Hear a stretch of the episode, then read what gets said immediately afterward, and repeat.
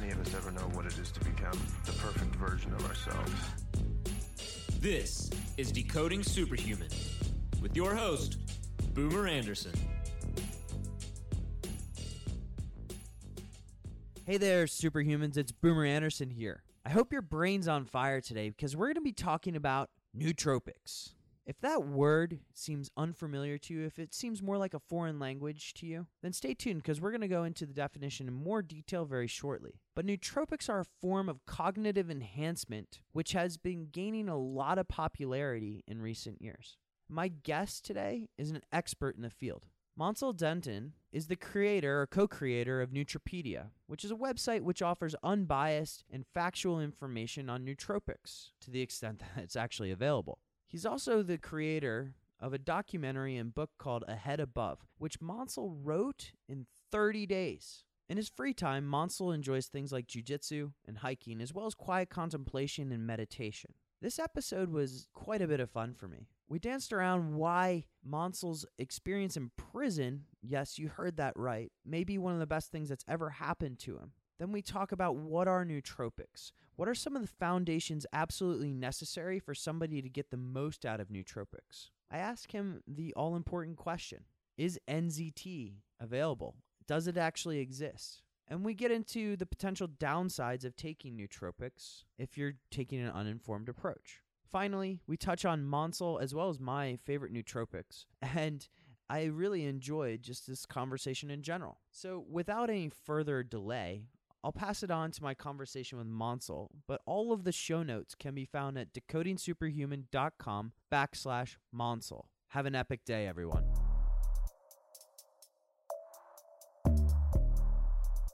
Mansal, welcome to the show. Thank you for having me. You know, it's uh, it's so good to finally meet you both face to face, but also speak to you. I've been getting your newsletter for a very long time now, and uh, I'm I'm really glad that you're here today to talk about one of my favorite topics, nootropics. It's uh, definitely one of the topics near and dear to my heart, and I think it's kind of a a, a portal to a much wider conversation that I look forward to having with you and your audience. Excellent. So, just before we get started into what are nootropics, did you really write a book in 30 days? And then did you also film it too while you did this? Yes, I did.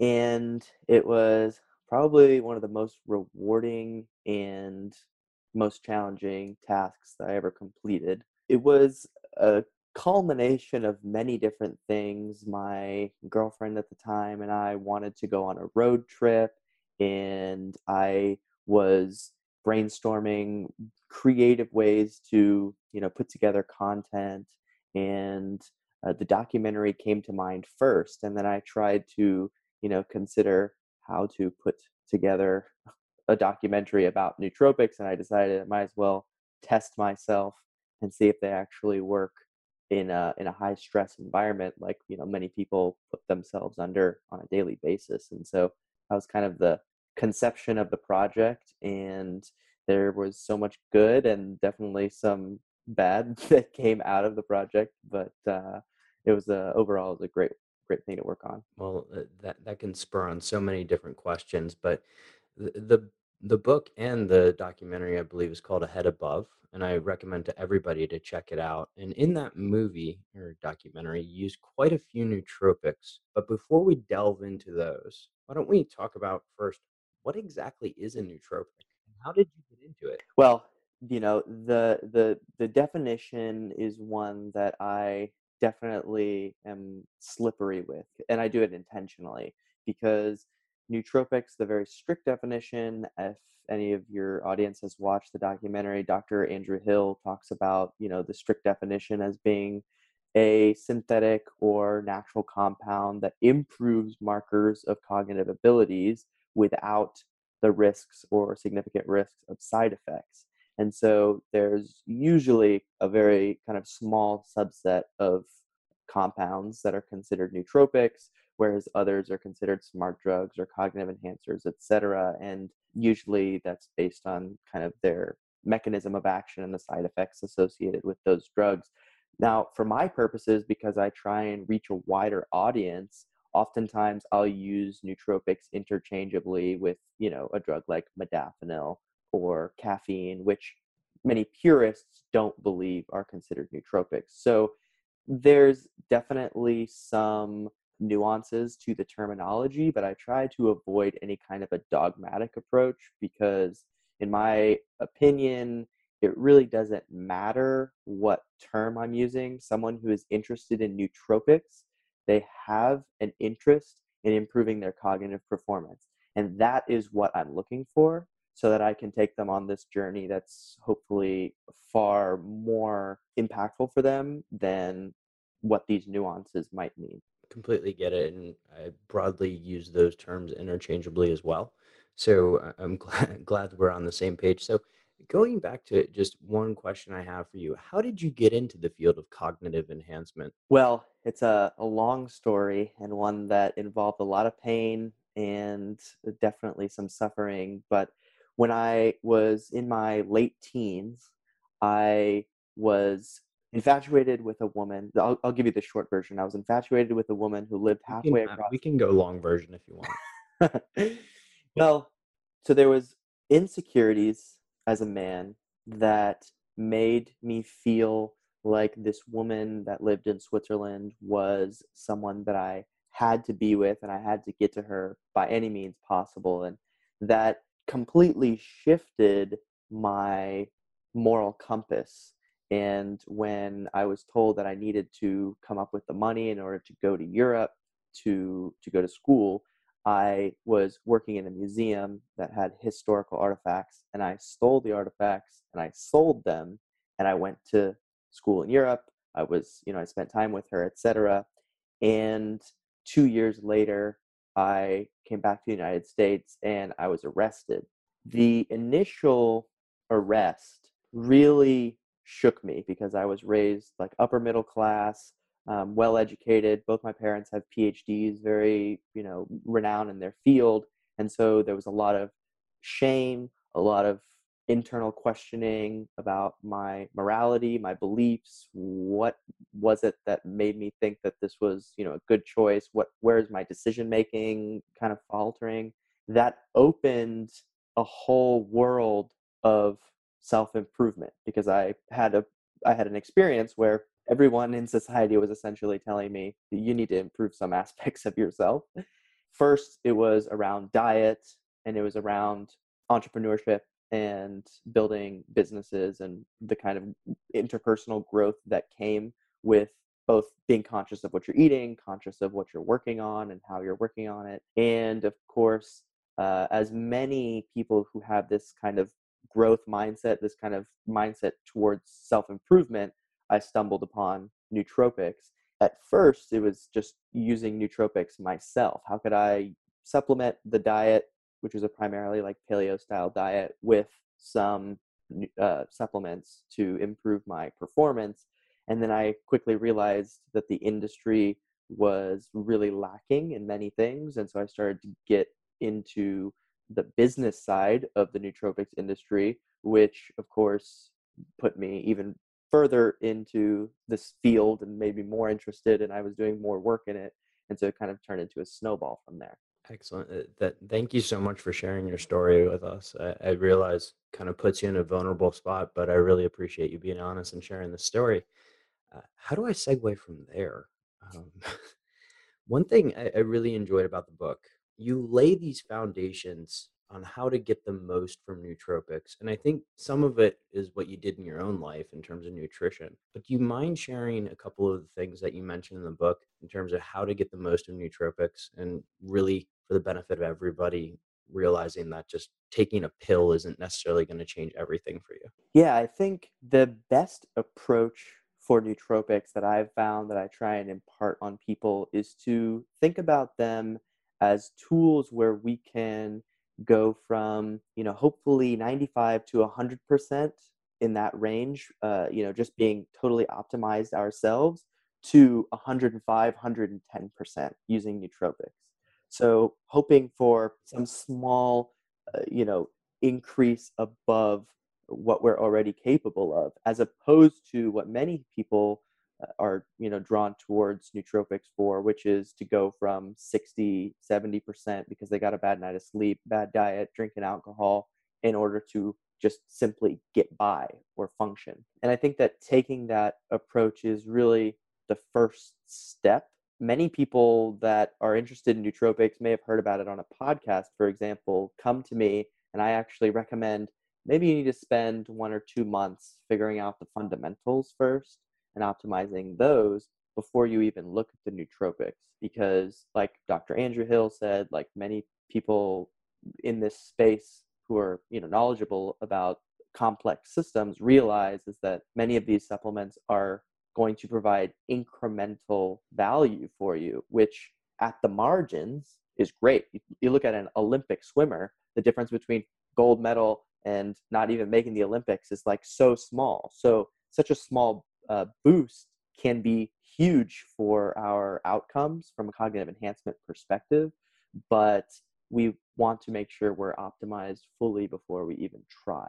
So you you mentioned a couple of points there, and thank you for doing it. So the foundations are really things like sleep, stress, uh, nutrition. It, do I have that right? And just sort of getting those right before we march on to nootropics. Absolutely, yeah.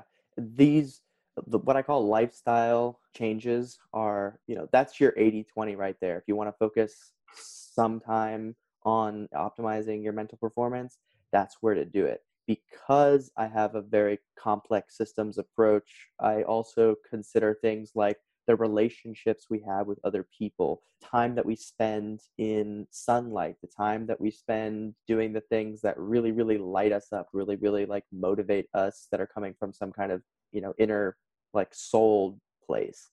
Um, these are all within that lifestyle component, which are so huge because if you think about somebody who is completely optimized with their sleep, their stress, their nutrition, and they're taking nootropics, but the work that they're doing is antithetical to what they believe in the world and it's not following their mission or their purpose or their passion, then it's going to be really hard to get the performance you want. So it's a very broad lifestyle uh, term for sure. And I, I, completely agree with this. And as a person who I, I initially got into nootropics because I was in an industry where that extra level of performance mentally led to a greater bonus. And uh, I think that's almost the most backwards approach possible. I wasn't following my passion.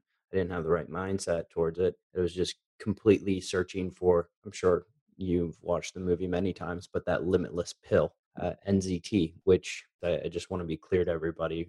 There's not really an NZT out there. Is that right? Yeah, absolutely. Yeah, NZT very fictionalized and definitely plays on you know some aspects of our psychology because we we wish in many cases that there was a magic pill, a magic pill that could solve our relationship problems, or a magic pill that can solve our professional problems. It really a magic pill that can solve the hole that we might feel inside if we're not you know fulfilled in, in the book you also have a few other non-nootropic enhancers that you recommend uh, things like fasting and a couple of others do you mind touching on that absolutely yeah fasting has been for me probably one of the the best practices that I've engaged in. I've been doing it for five or six years now on a Me too. I love it. just like an intermittent fasting regime so are you referring to more like 16.8 or something uh, slightly different? Because, you know, Valter Longo goes for three days or sometimes longer. Uh, are you referring more to 16.8 though? Absolutely, yeah. 16.8 tends to be the just easiest for me from a simplicity perspective. There are random times throughout the year, throughout the month where I just decide to skip a day if I, you know, lunch I forget to eat lunch or whatever, and I just skip the whole day. There's plenty of science behind it, so I won't try and regurgitate the studies around it, but I try and think about it from a more evolutionary perspective. Uh, I'm very much a morning person. I do my best work in the morning. And my thought is from an evolutionary perspective, the time that I'm going to be the most alert, the most uh, mentally capable is uh, the time when in a historical perspective, I needed to be hunting. I needed to be out looking for food and mentally sharp. And it applies to the day to day work. If in the morning I haven't had anything to eat, I am feeling far more mentally sharp. Obviously, my version of hunting is different, but the same fundamental physiology applies and the same evolutionary psychology applies. So it's that's kind of a perspective that I give for people to understand like what is going on with the brain in in such a circumstance beyond the you know all the studies that show increased brain derived neurotrophic factor and all the different you know enhancements from a more research oriented perspective And, and we can link to some of these in the show notes. And just for everybody's benefit, those show notes will be at decodingsuperhuman.com backslash Mansal. And I'll uh, I'll link to all of this and some of the studies in the show notes. Mansal, I, I think we could talk about BDNF forever. Uh, it's one of my favorite things to to activate and upregulate the most. But going back to your mornings, you talk a little bit about deep work, and we've had other guests on the podcast who really love this concept of deep work. Do you mind just doing a, a quick overview of what that is, and then we'll, we'll get into the the meat of nootropics? to me deep work is uninterrupted work that is 100% free from distractions and that's the key caveat because for each individual it requires really determining what is considered a distraction and what is not a distraction because for me i'm very sensitive and so my morning routine might include earplugs. Like I still have earplugs in my ears, even though there's nobody in my apartment. I have my phone on airplane mode away from me completely. I don't access email. I have a tool, it's actually called Inbox When Ready. And so even if I need to find something in my inbox, I don't see the unread emails and all that nonsense. So I'm very very uh, particular about creating this context. It's kind of a what I want to call like a, a safe space or a workspace. And it's both the physical space that I'm in, the environment that I'm in, but also the mental space that I'm in. That's why I'm a big believer in starting off uh, with some type of meditation in the morning, some type of mindfulness practice, even if it's just going for a walk, you know, without any music or, or technology. Do you have a favorite type of meditation practice? Yes, I've done two Vipassana meditation retreats, so I tend to gravitate towards either Vipassana or what they teach called Anapana, which is just breath focused, uh, Mhm. basically focused on the sensations of your breath. Mhm. And by no means perfect, like it's probably 99% thoughts and then 1% peace. But that 1% peace but that one percent peace makes all the difference, right? yeah, absolutely. And then I think I also mentioned in the book about some type of gratitude practice to put me in a mind space where I feel so grateful for everything, then that's where my best work always seems to happen. You know, that's kind of little bits and pieces of what my morning routine looks like, but I but it's all very intentional for me to create a space where there's at least you know two to three hours of intense deep work creating some type of content brainstorming whatever it might be. And for you know people in your audience who are interested in doing deep work but they're scared about how intense that sounds one thing i always you know feel is is really cool about the deep work is you can do so much more valuable stuff within a deep work session than you can working a full like eight hours a day.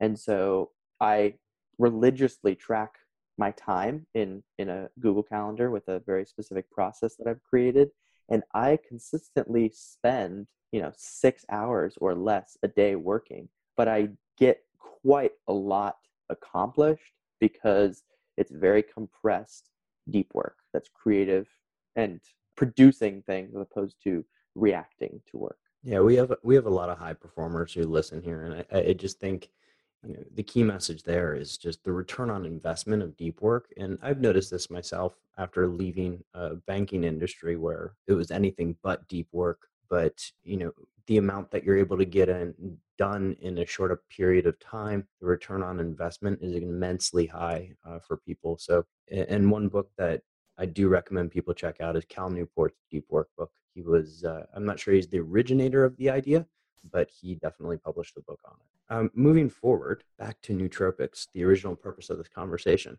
Okay, who are nootropics for? And I think you already touched on, you know, what they can do for us, but who are they definitely not for? I would say to some degree, I believe nootropics are for everybody who is willing to take responsibility for their actions.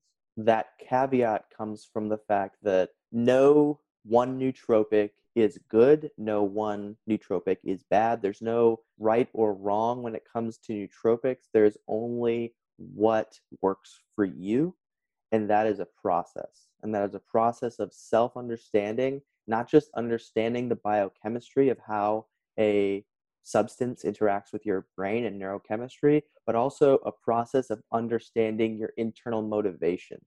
Is your audience, for example, being motivated purely by this drive for money? Or is there something deeper there besides trying to achieve a higher level of financial abundance? Perhaps they have limiting beliefs around what they value in themselves. They don't have a lot of self worth if they don't have a lot of money, or they think that their parents would be disappointed if they didn't have a certain status. And so these are all emotional issues that are informing day to day decisions. That, that's really one of the, the most interesting parts of my work is helping people to see those deeper issues, how they relate to the nootropic choices that they're making, and giving them the awareness to take the responsibility for themselves. Okay, so nootropics really anybody who's willing to take the responsibility for themselves. People who they're not for, uh, generally probably the 180 of that. You know, if you're not willing to take responsibility and you're just looking for some sort of edge without addressing all the other issues, is suffice to say the uh, people who they're not for. Exactly. Yeah, people who are looking for the NZT and the people who are looking for the magic pill. And those people who are looking for those things, I don't want to shame them or make them wrong in any way because I think that that nootropics could be for them if they are, you know, just following their natural instincts to to look for a magic pill, but then realize with some education that it might not be so. It's really the people who are kind of so obstinate that they don't really care about any kind of education around what they're taking. It's just, is this going to get me to do XYZ better? I'm going to take it. Doesn't matter what the side effects are. One of the ones that you used a little bit in the the documentary, modafinil, and it's been described by many people, and I think maybe even including yourself as the closest thing to NZT. But uh, do you mind describing for us exactly what is modafinil, potential downsides as well? And I, I do have a side question about this, but we can go, go through what is modafinil first. Yeah, that quote you mentioned, if I remember correctly, is Dave Asprey. Um, he's a big ah. modafinil proponent. And to some degree, I appreciate the value of modafinil as well. I think that it is so it was traditionally developed, synthesized as a wakefulness agent for narcolepsy. And that distinction of wakefulness agent is quite different as far as how it interacts with the brain to something like Adderall or some kind of amphetamine based stimulant. So it is slightly different. And in many studies of uh, the two together, comparing modafinil and Adderall, there seem to be fewer side effects with modafinil. There seems to be a similar cognitive effect with modafinil compared to some of the amphetamine based drugs. And so I often consider it de- definitely to be the lesser of two evils when it comes to you know just the high rate of Adderall and amphetamine usage in in high performers and I do think that there's value in some of the other aspects of modafinil, such as the, the research that suggests it could improve working memory, some aspects of our cognitive ability in, in lateral thinking, which is oftentimes the antithesis to a more like vertical focus and concentration, like tunnel vision. So there's definitely these advantages of modafinil, and at the same time, it is still a high powered stimulant. First of all, it does interact with the dopaminergic system in a way that can you know create some kinds of dependencies and create some kinds of tolerance and it influences the adrenal system which many people who uh, are taking modafinil too often and sensitive can experience adrenal fatigue, especially when combined with caffeine. In the documentary, I actually used R-modafinil, which is the specific antimer or polymer, I forget which one, of modafinil that is the psychoactive version. It's the, the actual one that improves focus and concentration. It's a wakefulness agent. And that one has a higher risk of side effects. So armodafinil, the more potent of the two, has a higher risk of side effects. In fact, in the documentary, I had you know pain in my chest that was pretty severe for the whole day because I hadn't used armodafinil in so long. So there's almost an adaptation process. Yeah, Okay. some people there is, and I also have noticed just from anecdotal reports that people respond oftentimes to one or the other better. Many people can use modafinil, and armodafinil is either too powerful or just doesn't work for them, which is the case for me. And then there's some people who have the reverse, where armodafinil works, but modafinil is not something that they really appreciate. Anyone who's looking to use modafinil who hasn't been prescribed it, my recommendation is to try is really really cycle it if you're going to use it. Use it Mhm. once a week. Give yourself plenty of time to recuperate. You know the brain chemicals are finite and need recuperation time, and so cycling once a week for a very you know specific reason is probably the best bet. Yeah, and just so everybody is aware, we're just sharing information here. You know, this is uh, based on Mansal's experience as well as what he's done with his clients, but this is sharing information. If you are going to take modafinil, please speak to your physician. We're not medical doctors, we're just sharing information at this point. The one thing uh, on modafinil that I've also noticed, because we do a lot with genetics, is that there are some SNPs, particularly in COMT, which you mentioned the dopamine uh, system, that are associated with people who just don't respond to modafinil. And I'll, I'll put a link in the show notes for people that they can go and if they have their 23andMe done, you can look it up right away. But um, moving on. So, modafinil, one thing I've heard, and I haven't really been able to find this study liver pain or liver problems associated with modafinil. Is it true or is this just something I heard on a podcast that's just unfounded? Uh, I don't remember a specific study offhand. I know that adrafinil, which is a another chemical compound within the family, it was actually the original compound uh, within this family. Adrafinil is used converted in the liver into modafinil, so many people use adrafinil as a alternative, but the dosage is much higher, six seven hundred milligram dosage instead of 200 milligrams for uh, modafinil. And what ends up happening is the liver has to work overtime in order to produce the modafinil, and it does create some potential for side effects. So I know adrafinil does influence the liver in that way, and I wouldn't be surprised if either armodafinil or modafinil uh, negatively influence liver enzymes. Another reason why with all of these things, just like I said, there's no right or wrong, but if you're going to use it, do so sparingly and do so consciously. and do your own do do the research right Right. so on on nootropics. So nootropics have uh, you know they've been around for a relatively long time but in terms of long-term studies this is a question that came from a client of mine. Are there any long-term studies on nootropics? And also do you mind touching on particularly some of the downside potential downsides that come with nootropics? Yeah, the studies on nootropics are pretty short to medium term.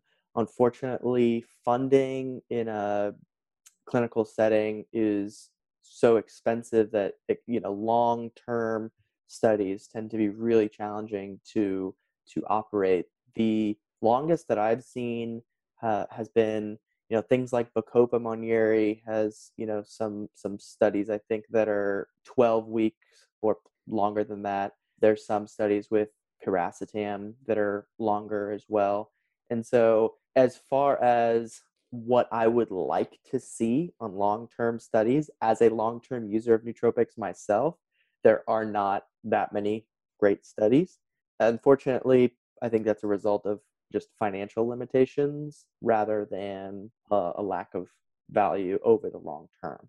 Before we get into more downsides, do you, there are a couple of names you mentioned there, like piracetam and just the racetams in general. Some people listening to this may be saying, "Okay, this is like a foreign language to me. It's like Mandarin." You know, do you mind touching on what some of these nootropics are and what they do? Yeah, sure. So piracetam and the racetam family are a line of drugs that were initially developed in the 1960s by a Romanian scientist, and I won't even try and butcher his name, but the scientist uh, developed piracetam as a derivative of GABA, which is a neurochemical that's used to regulate calm, relaxation, etc. This synthetic derivative had a profound effect on improving memory formation and learning ability. And as they studied piracetam and then some of the other drugs that are in this family, like oxiracetam, aniracetam, phenylpiracetam, fasiracetam, they found that all of the drugs were cholinergic enhancers in some capacity, oftentimes through specific mechanisms that were slightly different from one to the other. So I realize I'm kind of geeking out on this a little bit, but so just let's pause real quick, so because you said cholinergic. Yeah. Uh, so some people may not be familiar with that. You're referring to more uh, Uh, the acetylcholine pathways. Is that right? yes, absolutely. These pathways, oftentimes in a simplified way, they influence many aspects of cognition, but they're oftentimes useful for increasing memory formation and learning ability. And Perfect. that's kind of the the direct simple tie that I create between the the racetam family and kind of the cognitive effect that one could experience. They're relatively well studied both in animals and in humans. Many drugs within the racetam family have been used as Alzheimer's drugs or senile dementia drugs in other countries like Russia, uh, former Soviet Union. And so there's a lot of people that utilize these compounds from a clinical perspective, but also obviously many in the cognitive enhancement space that find it's valuable for uh, improving mental performance. Moving on now, uh, you've touched on the racetams, you touched on modafinil. How about your own favorite nootropics? Do you mind touching on some of the ones that you like and personally use, uh, and what effects they they provide to you? Yeah, sure. One of the stacks that I use on a regular basis, in fact, it's the only stack that I use regularly, is called Qualia. And I use it very particularly, probably one or two times per week. And I only use step one. So you don't you don't do the five out of seven days like the the black card you get. Correct. So I, I um, back off a little bit more than they suggest. And I appreciate, first and foremost, the ingredients are solid in terms of their studies. I think there's quite a few ingredients, which gives me some concern as far as how things are interacting with each other and how they interact with, you know, basically my own individual variables and, and finding out what's working for me.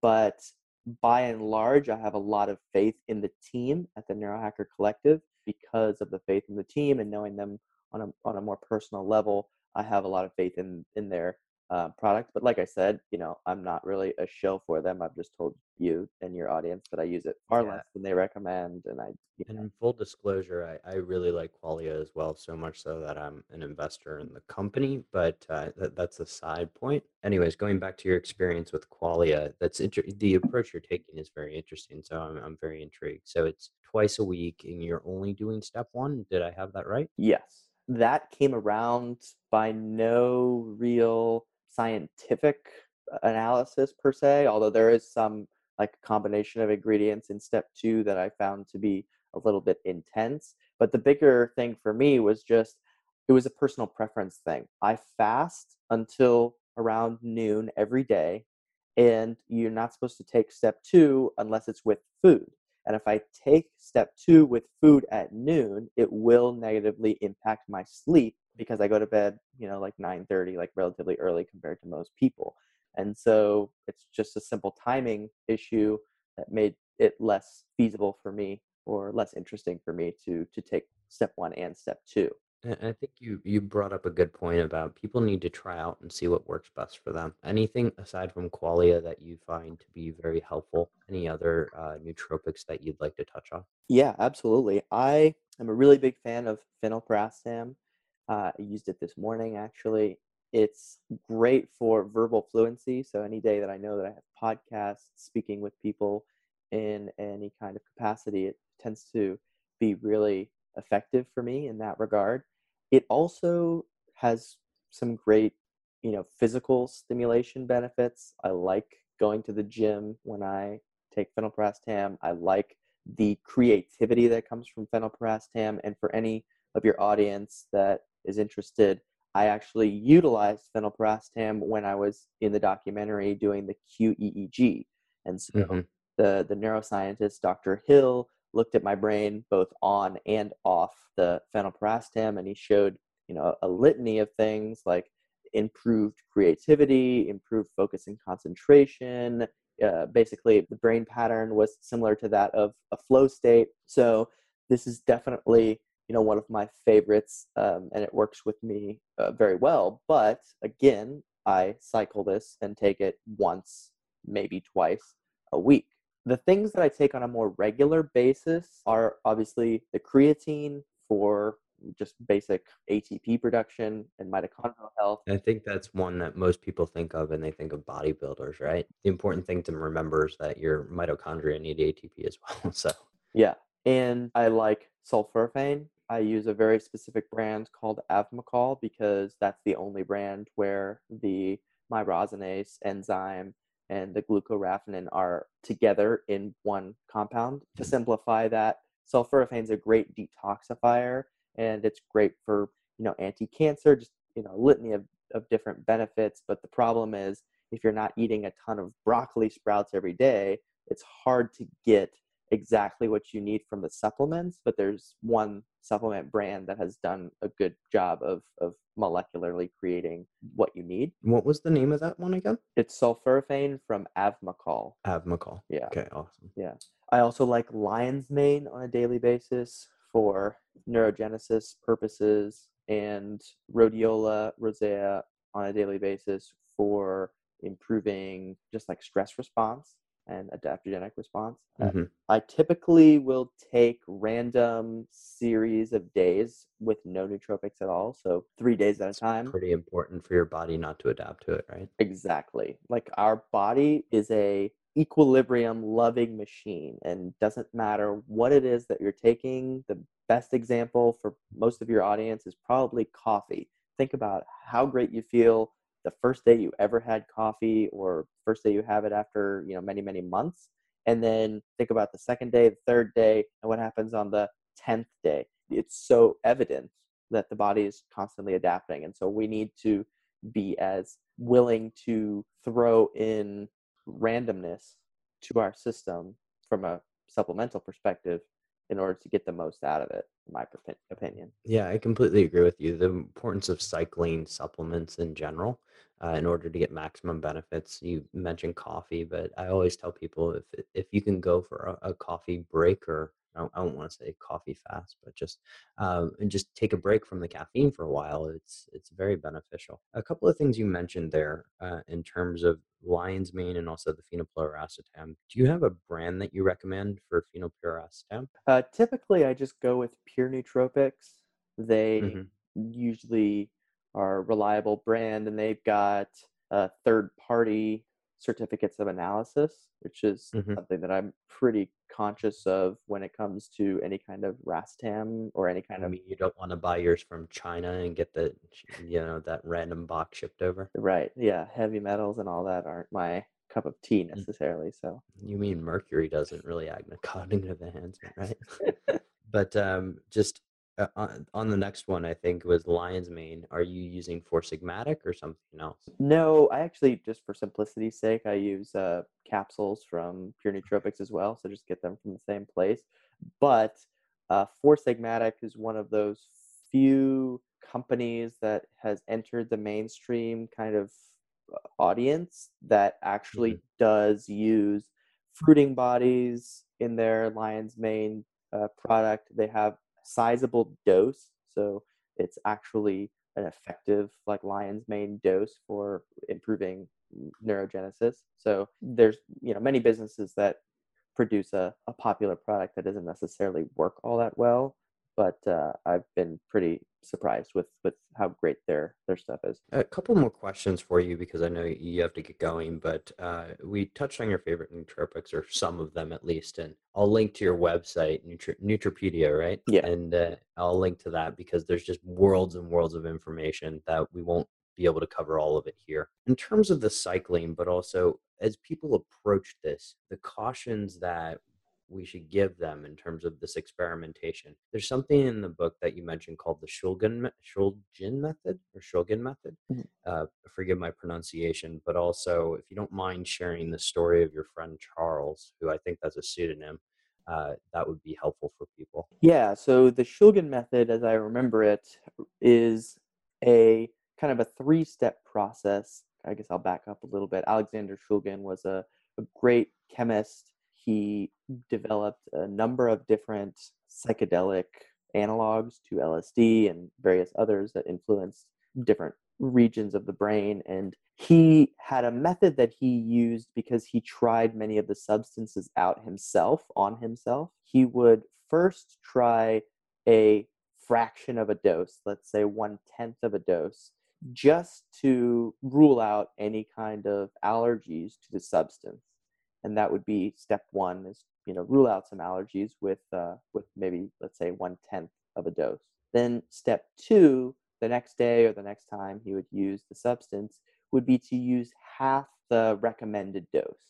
You've already ruled out the allergies, but then try and see if there's if it works within your system to some degree. And then finally, the third step would be to use a full dose, whatever that may be for, for the substance you're using.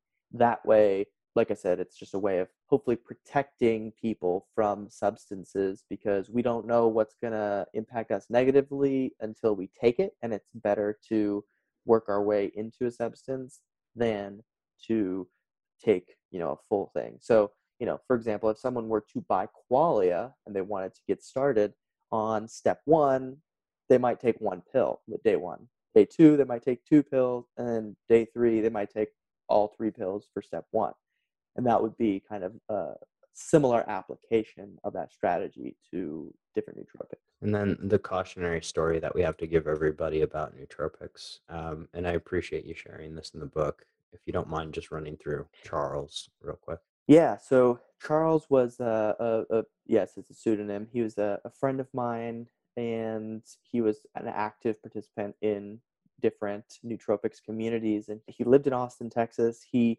did a lot of self experimentation and he was a he was a really really bright person and i remember when i would meet up with him i was oftentimes blown away by his biochemistry knowledge his knowledge of physiology how the the substances influence the brain and it was obvious to me that he had done his research and at the same time he was very liberal with what he was willing to try so he tried lots of experimental drugs lots of peptides etc and the one problem, which this one definitely was not his fault, he ordered a substance and the company sent him a different substance. And so you can imagine, let's say piracetam and Noopept. These are two substances. They're supposed to be a thousand times the dose uh, difference. So Noopept is supposed to be a thousand times stronger than piracetam. Well, imagine mm-hmm. you've got a drug you thought it was this thing that is uh, you know relatively safe to take but it turns out it's accidentally a thousand times stronger than what you think. And so he made the mistake took a dose he thought was a normal dose but it ended up being far stronger because they sent him the wrong compound. He had seizures and he ended up going to the emergency room. The problem was it wasn't immediate. So he didn't take the substance and immediately have seizures where they could instantly draw the correlation. So a few months go by and he, or maybe even a couple weeks go by, and he tries it again and he has the same response within the same day. And it's at that point he realized, oh, this is not what I think that it is. After two seizures, going to the emergency room twice, it took a heavy toll on his body and they eventually found out that the company had sent the wrong compound altogether. That's that was the problem to begin with. And within 8 months to a year he passed away. It took a while obviously within a year a lot can happen but there was a lot of speculation in the community that it was these two overdoses that contributed greatly to his passing especially because he was in his younger to mid 30s, so he was not an old person by any stretch. Wow. That cautionary tale is something that I inform everyone of that I can because it is so important to keep in mind uh, not only the fragility of human life, but also the opportunity for other people's mistakes to cost us dearly. I'm glad you shared the story because with everybody here listening who may be looking to get into this field, and we'll we'll talk about how to do that next. But uh, it's just more of a caveat emptor, right? You want to enter with you know knowing everything you can make sure you have good suppliers et cetera et cetera good information go to websites like yours just to make sure that um, that information is good and even if you do have all that information sometimes things can go wrong a couple of final questions for you Mansal is uh, how do people get started in nootropics? I mean, for me, I stumbled upon things like Alpha Brain many, many years ago. But how do you recommend people start in terms of building their knowledge about this particular field? Well, I like for people to have a dual approach to understanding nootropics, and one is kind of the research perspective from a you know scientific research perspective, and then also the anecdotal experience perspective. And so my recommendation for people without being too self-serving is to you know have them go peruse my website and just read about a few of the different things that are out there. There's NCBI references in every single one of the pieces of content on my site. And then go to a place like Reddit and search for questions that you have to see how certain substances impact other people and get anecdotes from other people because those are the two data points that you want to utilize in order to inform your decisions because you know just going scientific will keep you in the dark ages when there's stuff that works a lot better than what we have funding for. And then just going to the anecdotes will have you in very risky territory because there's no scientific basis behind you know what people are experiencing. So it's kind of a mix of both. I suggest people self-educate in that way. Definitely do the research. You know that quote i think it's measure twice cut once or something like that try and implement that in nootropics research. Like do more research than you do buying nootropics Mhm. would be my suggestion. All great suggestions and we'll link to some of the some of the subreddits as well in the show notes. Hopefully people don't just jump in and start commenting along get blown up but uh, by all those in reddit. Fantastic advice mansal in terms of just ways that people can find out more about you the website's Nutripedia. we'll link to it in the in the show notes um, the book is head above and uh, i'll link to the documentary as well but is there ways or ways people that can find you if they have any questions Yeah, if any of your audience wants to ask a question via email, my uh, email address is mansal, M A N S A L, at nutripedia.com. I'm on Instagram. I just have my personal Instagram. And obviously, people are welcome to find me on Facebook. I'm pretty open and responsive to things, you know, even with all the stuff that I have going on. And for people who are interested in the work that I've done, whether it's the book or the documentary, I tend to keep everything as free as I can. uh, And so the documentary is completely free for people to to stream online, um, you know, with a link that you can put in the show notes. And then also the book, I now have the soft cover book is free online if people just pay for shipping. And Mhm. so um, oftentimes I actually lose money, but the objective is like get somebody something small, digestible that they can read in you know a couple sittings and have a really good primer on where to start with nootropics and cognitive enhancement. Yeah, I encourage people to to look on those avenues and uh, get all the free stuff they can. That's what it's there for. Awesome. And I just want to say thank you, Mansal, for putting all this together. The documentary was great. The book, as I mentioned before, is very informative, and I like the approach that you took to it.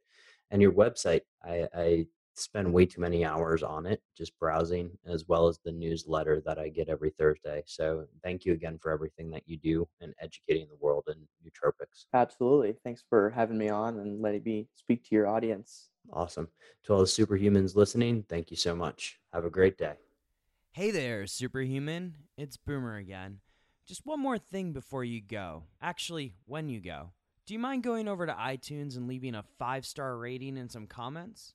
It really helps get the word out about Decoding Superhuman, and I always love to hear your feedback. Have an epic day.